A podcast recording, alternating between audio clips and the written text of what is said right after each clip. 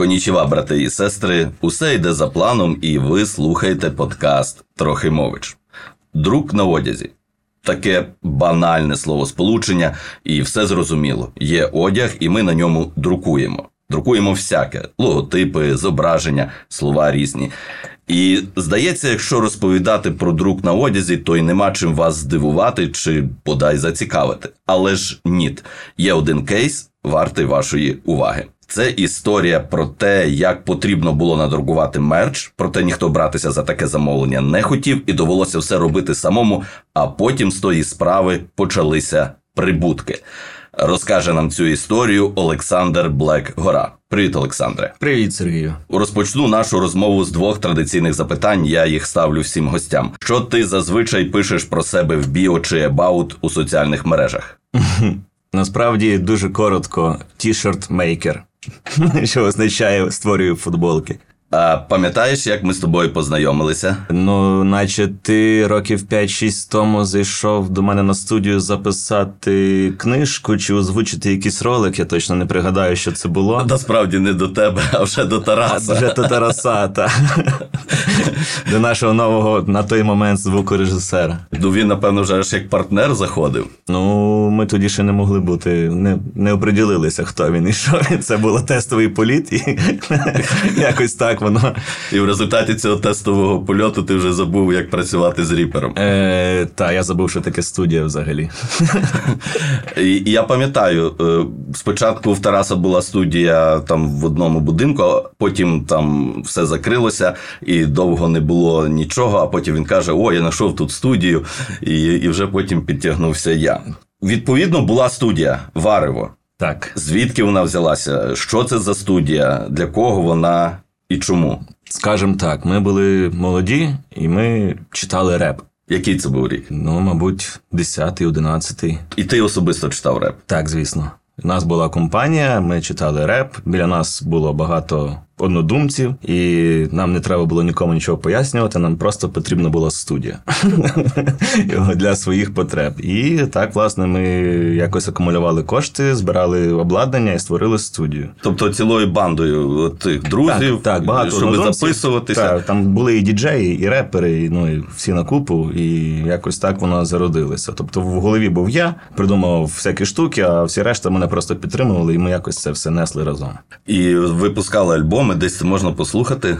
Так, багато відомих реперів прийшло через Варево, так і мало відомих. Е, Є дуже багато. Просто в Ютубі писати Варево і знайдете там купу матеріалу. Тобто можна сказати, що студія Варево це доволі відома студія в середовищі оцих львівських чи українських реперів, як можна сказати? Е, Скажем так, в львівському дорослому реп-середовищі. Це така культова Ті, студія. хто вже виросли, і, типу, років 10 тому, як були реперами, так вони вже підростали, але вони про Варево знають.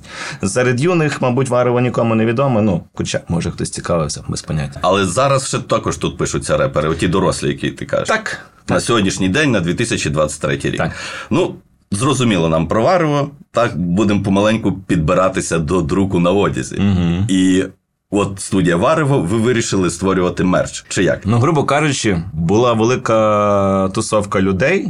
Однакових поглядів, і яким можна було би просто дати якийсь цікавий одяг. І в нас була ідея від нашої студії зробити бренд одягу Варево. Це можливо точка заробітку.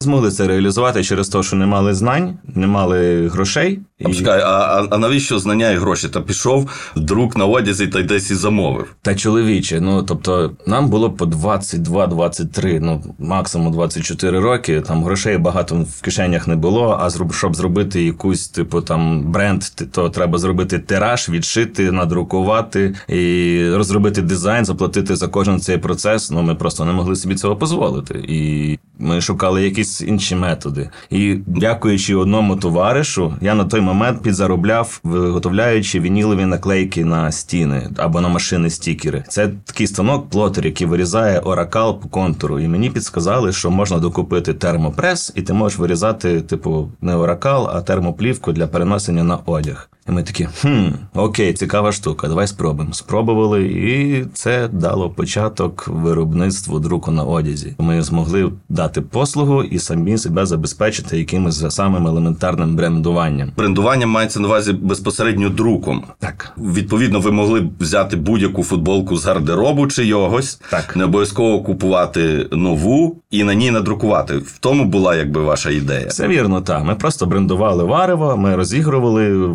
футболки з нашими логотипами, якісь такі речі. Е, Власне, серед тих реперів, які приходили Так, так, писатися на батли, реперські, ще якісь штуки. Варево давали якісь призові місця, там, умовно, виграй батл, отримаєш футболку чи там худі, якісь такі речі. на тих всіх тусовках Варево було присутнє як партнер, Так. і для популяризації своєї студії ви роздавали оцей мерч, так званий. Ну, грубо кажучи, так. Та, і ви його могли виготовляти стільки, скільки вам треба: один, два, півтора, два з половиною. І на будь-чому, не обов'язково на новій футболці. Нашли на секонд-хенді е, якусь торбинку і забрендували. Чи як? до такого не доходило, але бувало таке, що нам приносили речі там з вже вживані речі, і ми на них друкували теж. І на той момент. Такої послуги десь отримати в інших друкарнях, чи як там можна назвати, цього неможливо було отримати. Е, можливо, але. Дуже багато якихось перепон в таких, тобто це офіційність якась не потрібна. Тобто, Ну, ну які перепони? Давай от ми їх перерахуємо. Получається, щоб зробити виріб, зараз як? Надіслати ілюстрацію, будь ласка, надрукуйте мені це. Тобі зразу файл не в тому форматі, е, нема візуалізації, типу там розробка дизайну 5 днів, друк там ще 2 дні. Це дуже просто. Це один день. Один день роботи. Скидають ілюстрацію. Якщо в тебе руки прямі, ти можеш зразу вивести з тої ілюстрації файл, який тобі потрібен для друку. Ну і коли вже в тебе є файл, ти надрукувати це можеш за 10-15 хвилин. Тобто це дуже швидкий процес. Але всі друкарні, вони всі дуже сильно заклопотані якимись процесами, і вони просто створюють перепони, не потрібні для клієнта. Тут у студії Варево в приміщенні з'явилася ця апаратура для друку. Так. Що саме там було? Е, Для початку це було термопрес і плотер, саме елементарний набір. І відповідно на студії Варево стало людяніше. Я просто пригадую, що стало більше. Тут репери пишуться, тут ви друк приймаєте, але не було якось тісно. Було все ж таки якось воно ну екологічно. Ну, скажімо так, коли справи з друком почали розвиватися, то студійне приміщення, м'яко кажучи, не притаманне для залучення клієнтів друку на одязі, бо важко спуститися у підвал, важко зайти через під'їзд у дворик, і оці всі речі, ну багато клієнтів просто до нас не доходило. Ну але ж вони зі своєї тусовки, як ти казав. Так, І вони ми- готові, бо це Варево, це наша студія. Стосовки все починалося, але ж ми залучаємо нових людей з іншого з іншого оточення. А як ви почали цих людей залучати? Сарафанне радіо. Ну тобто, там якийсь друг, наш спільний знайомий, розказав друзям що з інакшої тусовки, що є такі люди. Типу, і до нас почали звертатися люди там віком від е, умовно 20 до 40 років. Тобто, І це всі були приватні замовлення друку. так, звісно. І скажи, а вони відчували ту вашу перевагу в швидкості, ефективності, в кастомізації такій? Я маю надію, що так, мені так здається, бо часто чую від клієнтів і чув тоді, що чому я вас раніше не знайшов, де ви раніше були, дякую, що ви мені допомогли. Ну, якісь такі банальні речі, тобто, але вони дуже приємні, і вони зафіксовуються в пам'яті, що о, ти класний. І ти казав, що якби місце не пристосоване, і що продовж думку ту? Е, і виходить, що ми почали роздумувати про те, що нам потрібно десь більше до людей, щоб людям було простіше нас знайти і простіше замовити чи отримати замовлення. Бо, скажімо, пару років тому в студійному приміщенні на Миколая. В підвалі була черга людей, які замість того, там, там, щоб писати там музику, стояли в черзі за одягом, черзі, е, бабусі, татусі, дуже багато різних людей. Отут, ну ти сам бачиш, тут пара квадратних метрів. Ну це ж не варіант. Ну, але давай ще спочатку поговоримо. Все ж таки, ви на розетці потім з'явились в інтернеті. Чи це було як? Ну, в послідовності хронологічній. Хронологічно ми створили інстаграм, так і називається друк на одязі, Мгм. в якому ми просто почали постити наші готові вироби. Які зроблені були під замовлення, і так е, якось популяризувати свою сторінку, тобто як портфоліо, грубо кажучи, а що ви вмієте, ось подивіться. Після чого ми зрозуміли, що якісь самі популярні дизайни ми можемо просто загрузити на розетку, Вже як готові вироби. вже як готові вироби. А у вас вони готові лежали на складі, чи ви робили Ми її робили одразу. На розетці замовляють, ми беремо футболку, друкуємо і відправляємо в той самий день. В чому власне і прикол, що ти не мусиш тримати складу, ти робиш це під е, замовлення одразу на місці. І на розетці воно себе непогано показало і до сих пір працює. Але вже далі розетки ми пішли значно далі. І тут в якийсь момент ви вирішили виходити з цього підвалу. Угу. І як воно відбулося? Давай так, черга на Миколая дала інсайт. Треба виходити в люди. Людям незручно, нам незручно. Ну, розмови в нас велися довго, можливо, навіть більше року. І просто прийшов час для цього. Прийшов товариш, каже: там мого тата є приміщення біля форуму, він його здає, чи хлопці ви не хочете. А ми такі, ой, а ми ж вчора про це говорили. Так давай. Та й все.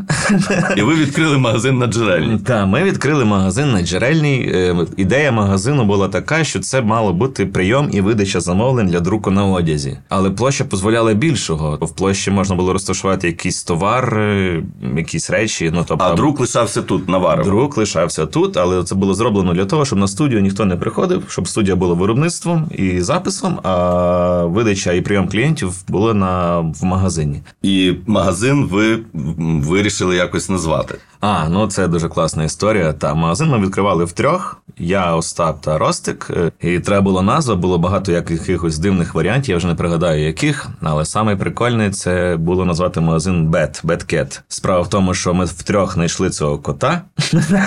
це справжній кіт. І я його забрав собі додому. Він живе зараз зі мною, вже йому 7 років, виходить. І це.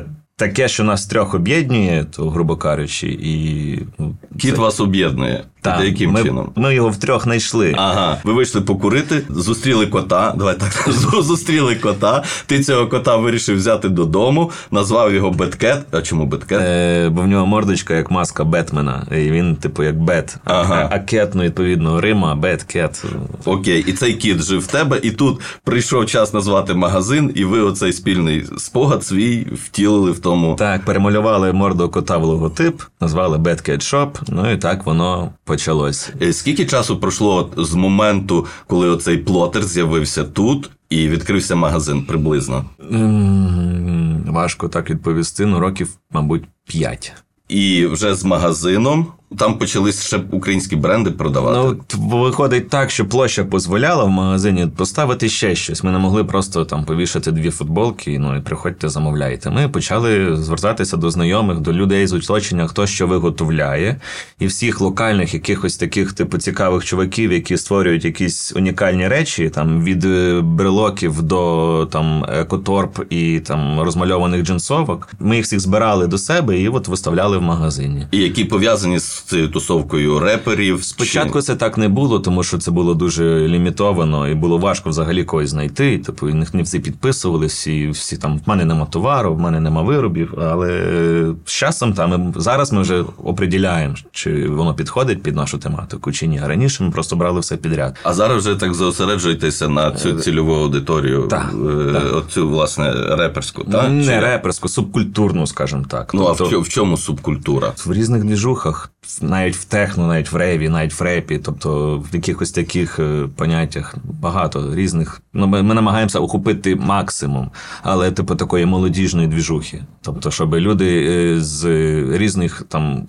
Поглядів, але знайшли одяг з принтами для себе. Не суто реп. Ясно. І відповідно для тих людей ви вже дивитесь, чи підходять ті бренди українські, які підходять по стилю, чи як? Так, грубо кажучи, так. Тобто, по формату, стилю, по фасону. Тобто, ми не будемо продавати якийсь е, фешн одяг. Ми навпаки націлені більш на зручний, комфортний вуличний одяг, ну якісь такі речі. І ви так трошки мандрували містом з тим магазином. Це джерельна була, староєврейська. ми, ми, ми трохи забіг, забігли наперед. Е, А, ну давай, давай тоді. Тут виходить така історія, що ми почали забивати магазин товаром локальних виробників. А от як ми, ви ж себе в першу чергу були друкарня, а на друкарні це виробництво, і траплявся брак. Багато браку бувало. Без цього ніяк. Ну тому що це людський фактор, техніка, перебої з електроенергією, ну і багато різних. Це ну брак трапляється. А футболки, на яких браковані, ми вже почали їх відшивати самі. Ну їх настільки шкода було викидувати, або там щось, що ми почали думати, як би це їх переробити. Оце саме цікаве.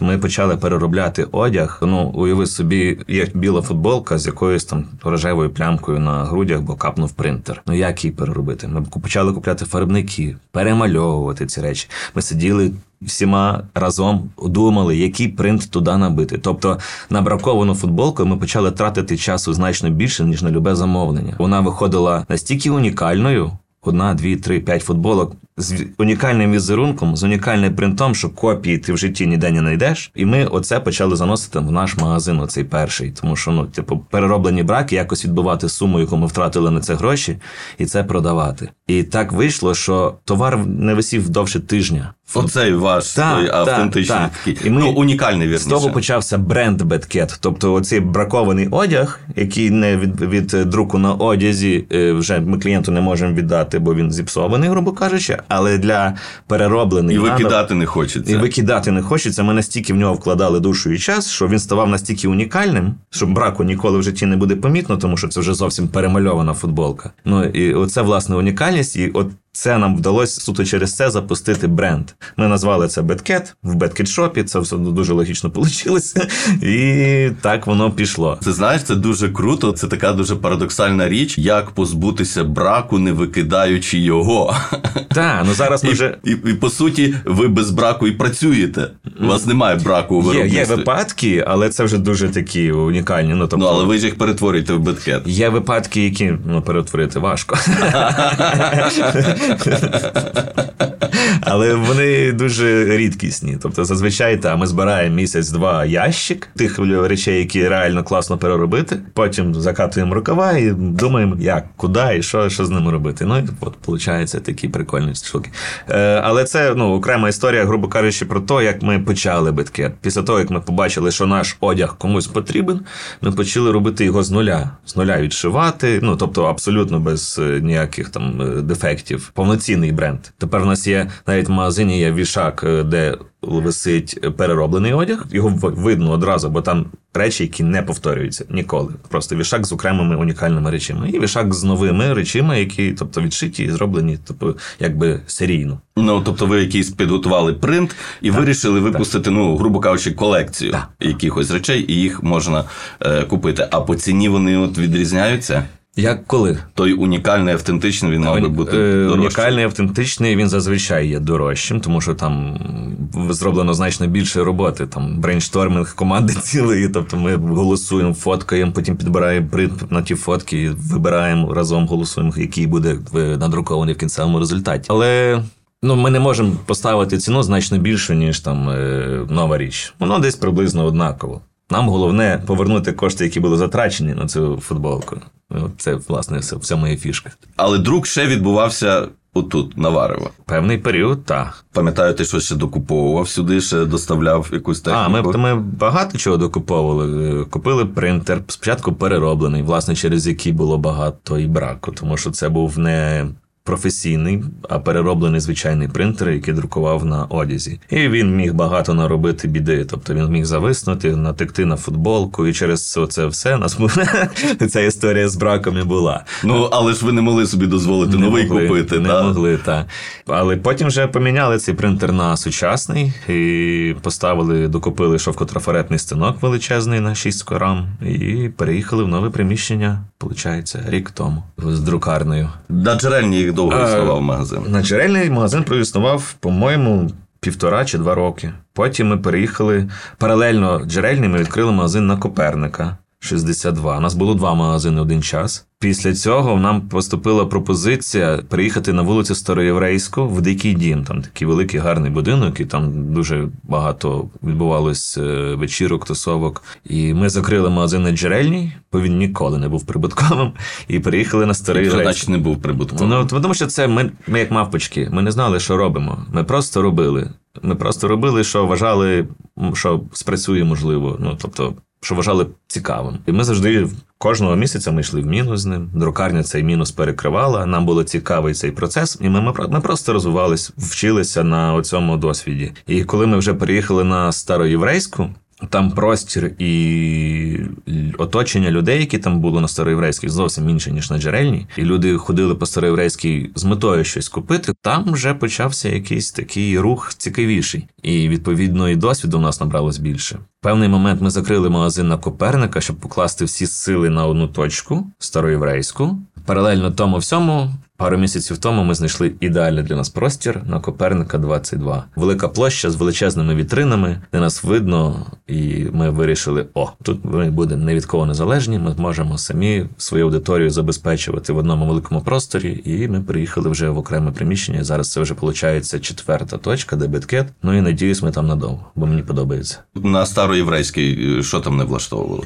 Староєврейська була класна, бо там заходило багато людей, якби в простір. Але ми були в тупіку за одним чи двома закладами поза. Ага, Ми- тобто треба було зайти всередину Так. і, і знову ж таки в підвал піти Так, і так. знайти магазин. Так, і тобто- вітрини не було. І вітрини не було, Вашої і, і не можна, тому що це фасад е, з старого будинку, там в спадщині ЮНЕСКО. Оце от все.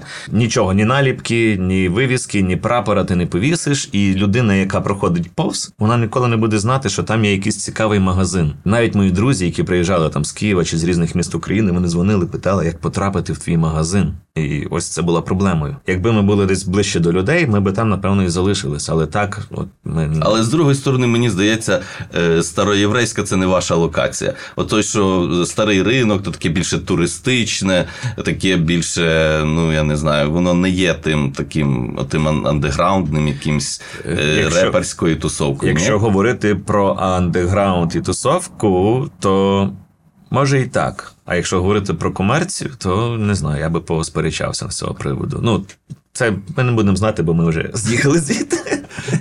Зі студії Варево ви тепер переїхали в нове приміщення. От тут поряд, через дорогу буквально. Друкарня, так, переїхала в нове приміщення, бо. Тут студія почала бути звичайним складом одягу. У нас почало бути ну певний період, можливо, це рік тому сталося, можливо, трошки раніше. Навантаження на друкарню стало таке, що ми двоє з Остапом ну просто ночували на студії там що через день. Через два дні ми ночували, щоб розгребти оці всі замовлення. І ми зрозуміли, що так далі бути не може, і нам треба шукати нове приміщення більше і наймати людей. Ось, і так ми поговорили одного разу, і я на наступний ранок сів і почав шукати приміщення. Знайшов приміщення тут через дорогу.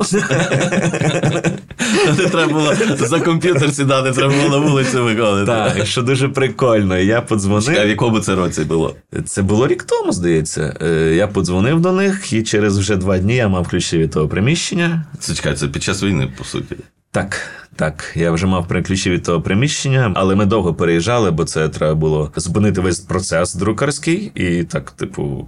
На 2-3 дні і переїхати. Це було для нас критично важливим. Але ми це зробили. Приміщення простояло десь два місяці, і ми приїхали вже туди з- друкарем, якого вже нас стажували за цей час. І от зараз там вже працює, виходить, троє людей, крім нас. А на студії Варво тут невеличкий офіс. Так, я тут малюю дизайни. е, Остап е, розбирається зі своїми всякими квестами, типу бухгалтерії і так далі, рахунками. Ну і студія, студії пишемо е, всякі штучки. А ну студією більше Тарас займається. Так, в мене банально нема на цей час. Що ще студії тягнути. Ну, але на сьогоднішній момент вже й не вистачає цього приміщення. Тут ми з тобою говорили, і ти кажеш, що тепер треба шукати ще більше. Так, виходить така штука, що ми почали обробляти більше замовлень. В місяць через те, що у нас є тепер більше техніки і більше рук. І по моїм підозрам, більше людей за місяць про нас знає, тому що ми віддали замовлення, люди отримали подарунки, там замовлення спитали, де їм розповіли, і вони приходять до нас. Якась конверсія, якийсь відсоток людей, які звертався. Тобто, і кожного місяця ми отримуємо якісь більше і більше замовлень. І я так бачу, що ми отак віддаємо партію футболок, а нам. Я тільки віддав, а принесли в два рази більше партію. І ти віддав ту, а принесли ще в два рази більше партію. І в тебе просто це приміщення на 100 квадратів знов все забито складом. Чи звертаються до вас корпоративні клієнти? Для бізнесу ви щось друкуєте? Так, останнім часом це основні клієнти. Ми раніше, коли починали, ми складали портрет нашого клієнта, там 5-6-7 років тому, точно не- ну, це не важливо. І це була жінка 25-35 років, яка купує щось на подарунок. Там чоловікові, дитині, там подрузі. Оце був наш клієнт. Це був роздріб, такий подарунковий роздріб.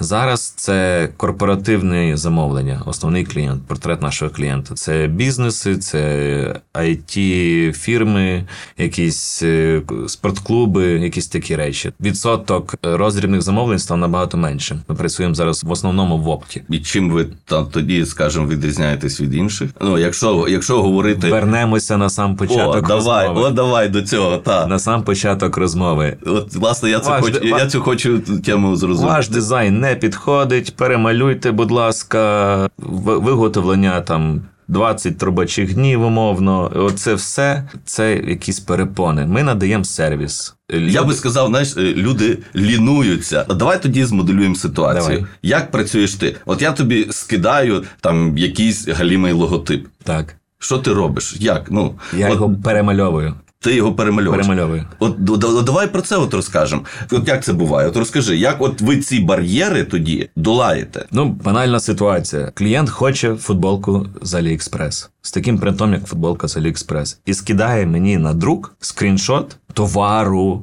з AliExpress. Скріншот навіть. Скріншот. Не покликання. а Скріншот і не принта, а людини у футболці з тим принтом. Ну не розумієш, наскільки абсурдно. І коли ти бачиш оцей момент, ти розумієш, що людини посилати за принтом або казати, що це не годиться, ну немає змісту, бо ну, людина просто думає, що це отак працює. І замість того, щоб пояснювати клієнту, бігати шукати дизайн, який вона ніколи в житті не знайде, мені простіше додати е, 100 гривень до замовлення і перемалювати це, бо я вже на, на цьому набив руку, я це роблю швидко. Людина скидає скріншот, я його перемальовую. Зроби мені як в того дядька. Так, власне так. Я його перемальовую, кажу, ну тобто скидаю візуалізацію, кажу ціну за виріб, людина погоджує, ми друкуємо.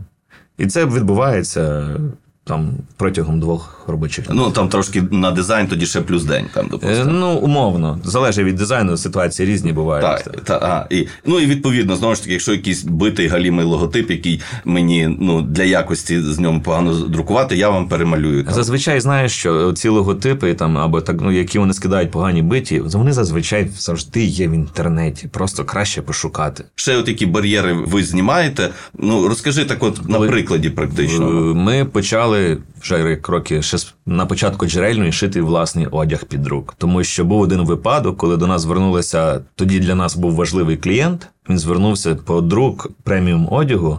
А ми йому показали одяг, який є у нас на складах у Львові, на якому друкують усі друкарні, практично. Йому якість не підійшла. Так почекай, а вони ж всі купують оцей фрут чи як? Fruit of the Loom, Stedman, GSK, оці всі фірми, Так, оці так, завод так. імпортовані в Україну. Тобто, от вони приблизно однакової якості усі футболки, і всі на них штампують. І ми теж так робили. Але після таких випадків, коли клієнт звертався, йому не підходила якість самої футболки, і він відмовлявся від замовлення, ми задумали шити свої футболки. І ми настільки вже далеко в цьому зайшли, що ми декілька разів покращували якість цієї футболки, а також збільшували різноманіття фасонів. Тобто, у нас є довга футболка, в нас є класична футболка, в нас є широка футболка, і це все це опції, які клієнт може обрати. І це унікальний товар, який зроблений нами. Тобто це футболки від бренду Bitcat, але без принтів. Ми можемо нанести ваш принт на нашу футболку нашого виробництва. І це Принагідно запитаюсь, поло у вас є? Поло немає, бо не так часто запитують. Зараз в моді оверсайз, такі широкі довгі футболки. Ми дуже їх добре, забирають зараз. І ми То що мені знімати своє поло? Спробуй. Бо я ж завжди друкую свого Трохімовича У вас? До речі, так. Ти мені колись сказав, що вже й франшизу у вас хотіли брати. Е. От як з цим тепер? Багато підводних каменів, і ніхто не знає, типу, як воно з іншої сторони барної стійки. Типу, виглядає все кльово, ну але звісно ж, ми маємо свої якісь, е, скажімо так, якісь е, негаразди, якісь проблеми то вирішити і так далі. А людям воно видається, що беткет, оце там чуваки просто рвуть і метають і так далі. І знайомі стосовки, але з Києва. Та той самий реп оточення пропонували відкрити беткет в Києві, що, на мій погляд, прикольно. Але ми ще до цього не готові, тому що ми у Львові не закрили всі питання по операційці, по якимось там ну. Стратегічним штукам ми ще не дійшли до того, що о, ми можемо. Як от правильно сформулювати, ну назвемо її цю от формулу успіху, оцей от алгоритм, оці от процеси. Про формулу успіху я, мабуть, нічого не знаю. Ми просто робимо. Ні, ну я от про це й кажу. Ну я і так назвав умовно формула успіху. Ну, власне, те, що ти розповідав, ота, ота відсутність тих бар'єрів. Бо як на мене, люди просто, ну як, вони просто ліниві. А дайте мені логотип, а дайте мені там то. А в нас от є такі футболки. Ну не нравиться, то йдіть. Знаєш, от, це ставлення, це просто банальне ставлення і бажання, ну. Не стільки заробити грошей, як, як і заробити гроші, але в першу чергу вирішити проблему людини. Ну, знаєш, мені здається, що тут е, основну справу зіграло те, що ми, як власники з Остапом фірми, так і друкарі. З самого початку ми друкували, ми знали все про друки, знаємо до сих пір. Ми удосконалюємося. В інших фірмах там є власник, директор, скажімо, і найманий працівник, якому лінь робити щось з дизайном. Так, так ви і, і замовлення приймали, от Остап. Ну. Так, власне, в цьому і фішка, що ми за кожного клієнта боролися і боремось. Ми знаємо, як йому допомогти, і нам не, скажімо, не лінь. Нам це наш клієнт, це особистий наш прибуток.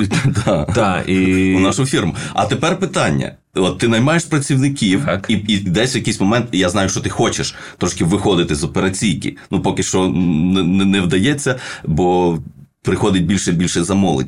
Чи зможеш ти ось цю формулу успіху, яку завжди даруй, що я е, цим терміном користуюсь, таким трошки абстрактним і банальним. Чи зможеш ти працівникам передати оцю ідею, щоб вони відчували себе як власника і були зацікавлені у власному прибутку? Я буду намагатися, я не можу гарантувати цього, але ну.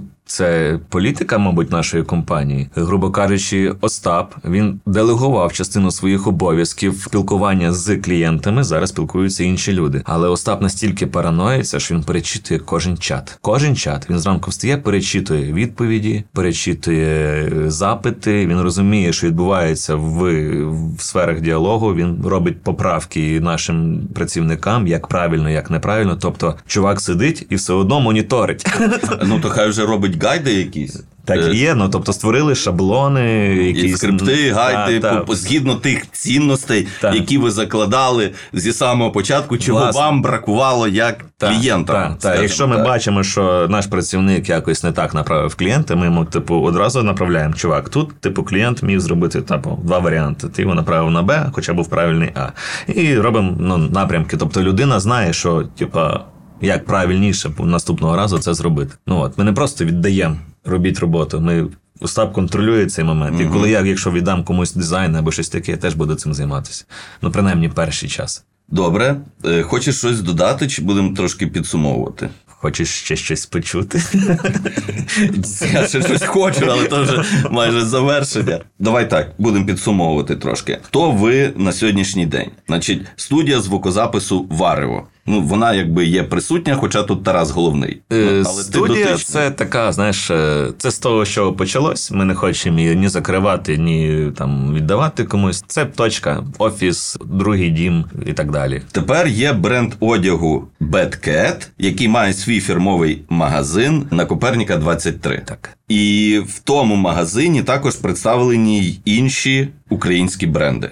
Так. Це такі колаби, скажімо, якісь партнерства. Е, Так, власне, колаби, партнерство, все правильно, і прикольні чуваки, з які з нашого погляду вартують уваги і, І підтримки, і можливо. підтримки, можливо, так. У Львові нема таких багато точок, де можна подивитись на ці бренди. А от в нас можна оглянути київські, харківські бренди, які були важко в певний період часу з повномасштабної війни. Вони просто не мали де виставляти свій товар і заробляти гроші, умовно. І ще ви друк на одязі, де ви друкуєте речі для свого бренду, оцього Cat, який має свій фірмовий магазин, офіс якого знаходиться в студії Варева. Друкуєте для свого бренду е, на продаж, вже зрозуміло, і приймаєте ще замовлення від інших людей. Власне так, в основному це е, прийом замовлень і бренд. Грубо кажучи, розетка вже стала нецікавою в плані розвитку, тому що Для вас. для нас так. Е, Ми думаємо розетку цю попередню, е, яка була в першому вигляді закривати, і просто відкрити розетку від биткету, тому що залити туди товар биткету, а не звичайні принти. Першочергова друкарня це друк для беткету і замовлення. Це, власне, що тримає весь ґрунт, скажімо так, база наша. І тут я про свої рефлексії. Ну, рефлексії теж таке слово. Не для студії звукозапису варево. Не той глосарій.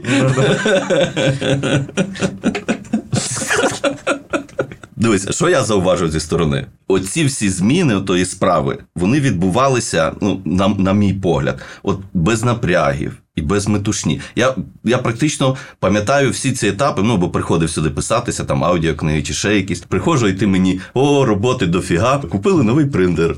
Е, А нам треба ту проблему вирішити. І, то все було так, ну якби з посмішкою на позитиві. Завжди була така ну екологічна, нетоксична обстановка. І якби ви так якби росли без тих, тих напрягів. Ми Це так і було? Так, ми це називаємо органічним розвитком. Воно просто розвивається саме по собі, е, а ми пливемо, хребем. От нема того достигаторського ажіотажу. Давай, давай, нам треба магазин відкрити. Через два роки ми маємо стати номер один на ринку. Через два роки ми маємо дострибнути до зірок. Через півтора у нас має бути 100-500 працівників. У нас тут, знаєш як, тут нас двоє з Остапом, виходить, біля керма. І ми дуже подібні зараз стали. Ми навіть клієнтам однаково відповідаємо в один голос, але все одно темпераменти різні. Я там більше. Такий схильний до чогось нового, радикального, якогось творчого, щось таких нових класних ідей. А Остап навпаки, він такий консервативний. Так, почекай, подумай, давай порахуємо це все. І, мабуть, через те, що ми от лапаємо цей баланс, один одного тормозимо і розганяємо. Тобто, і коли Остап розуміє, що дійсно я говорю вже правильні речі, або навпаки, що я якусь несенітницю несу, от ми от на цьому зупиняємося і рухаємося якимись такими кроками, які на, на наш погляд обох правильними. Можливо, це якраз і є оцим таким ро- розвитком органічним хорошим. Так, але я хочу так ще так додати для слухачів, що плисти за потоком означає бути лінивим. Ну, Це не то, що типу ліг і, типу, о, магазин відкрився.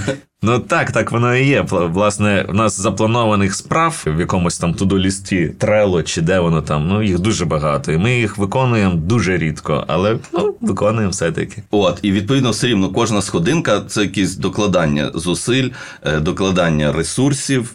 Тобто, ну, прийшла ідея з магазином, і тут, якби до тої ідеї і з'являється магазин, з'являється можливість. Так, якось Власне, трошки такої, ну я не знаю. Я, не- я, до речі, теж не розумію, як, яким чином ми скільки то три роки тому знайшли собі сили і гроші відкрити і взяти в оренду, закупити товару, відкрити магазин. Яким чином? я не розумію. Тобто, а тепер вже е, зараз дивлюсь на речі, я не розумію, як в нас було чотири магазини. Яким чином? Де ми брали ресурс час, якщо ми весь час. Типу, калатай, друк і принтує. Ну, це деколи буває для мене загадка. Типу, грубо кажучи, так, щоб роз, хронологічно розібратися, все ясно. Але так, якщо подумати, просто ну, І от, власне, я от хочу це якось донести ту атмосферу, що воно якби ну, ну виглядає як якась трошки як магія. От воно є, цей світ, є ці можливості, вони з'являються, і ти їх береш, ну але і працюючи, і ти отримуєш той результат і не впахуєшся на тій роботі. ну, впахуєшся, але вона тобі не набридає, скажімо так. Ну, але не впахуєшся так, що е, ну, тебе зникає ентузіазм, зникає бажання жити. і, Ну, Не набридає. Воно, воно працює на тебе, і ти розумієш це. Ти можеш сказати, що якось певну бізнес-школу пройшов, чи як за цей час? Бізнес, школу, я не Ну, знаю. чи школу що... підприємництва. Я не знаю, що це таке. І я можу сказати, що якусь школу свого роду життя, як воно відбувається у житті, і я можу дати якісь поради, грубо кажучи, людям, які хочуть робити щось подібне, як я. Навіть є багато випадків таких, що приходять люди там до нас на друкарню. Ми новий бренд, ми накупимо футболок, ми надрукуємо дизайнів і продамо це там за тиждень часу. Ми з Остапом стоп-стоп. Почекайте, хлопці. Ну не треба, не спішіть. Ну і ми зупинили вже так декілька людей, направили їх на шлях правильний, і вони зараз приходять, друкуються, в нас дякують нам за поради і такі речі. Я знаю багато чого про друк, але не знаю нічого про бізнес. Хоча, ну, Хоча підприємництвом і займаєшся, хоча виходить і так, заробляєш ж гроші. Так. Ну, як без цього. Для родини всього вистачає. Ну, Надіюсь, що це в нормальних рамках. за- загалом так. Загальному, так. І чи потребуєш ти якогось менторства, якоїсь, можливо, підтримки від якихось людей, може хтось може більш досвідчений, чи може були такі якісь запити? Мабуть, ні. Ми дуже вперті. Ми не заслуховуємося, ми знаємо, що нам потрібно. Тобто, ми в нас є вже і так свій план розвитку подій, які і так не виконуються, а нам ще зверху якоїсь інформації нададуть. Ні, ми нормальному темпі собі йдемо, і ми не знаємо до, до. От деколи у нас бувають розмови. А ну а що ти далі будеш робити? Ну Як ти себе бачиш через 10 років? Грубо кажучи, та а куди ми можемо прийти? Тобто, коли ми друкували на одязі, на футболках звичайних, ми не розуміли, що ми можемо шити цей одяг, але ми вже шиємо одяг. Коли ми почали шити одяг, ми не розуміли, що ми можемо бути брендом одягу, але ми вже бренд одягу. Так само ми не знали, що у нас буде свій магазин. Розвитку подій є дуже багато навіть в цій ніші, такий вузькопрофільний, скажімо так. Просто якщо ти захочеш бачити, ти не йдеш шлях, куди тобі рухатись. Ну і тому менторство як таке, воно тут вже ми вже весь цей шлях пройшли і розуміємо, куди. Е, ну, я десь от в одній книжці вичитав таке поняття, як е, open-ended процес. Тобто творчість це ну, з відкритим кінцем. І ти не можеш е, запланувати інсайт і якусь нову ідею. І ти рухаєшся в тому, що тобі подобається робити, але коли з'являються можливості, і ти розумієш, що можеш їх реалізувати, ти береш і робиш. Так. Мене схоже було з практичним посібником з реклами. Коли я починав працювати копірайтером, я не ставив собі за ціль написати посібник, почати робити майстер-класи, викладати в університеті. Але воно поступово з'явилося і прийшло. І ну на цьому слові будемо напевно завершувати.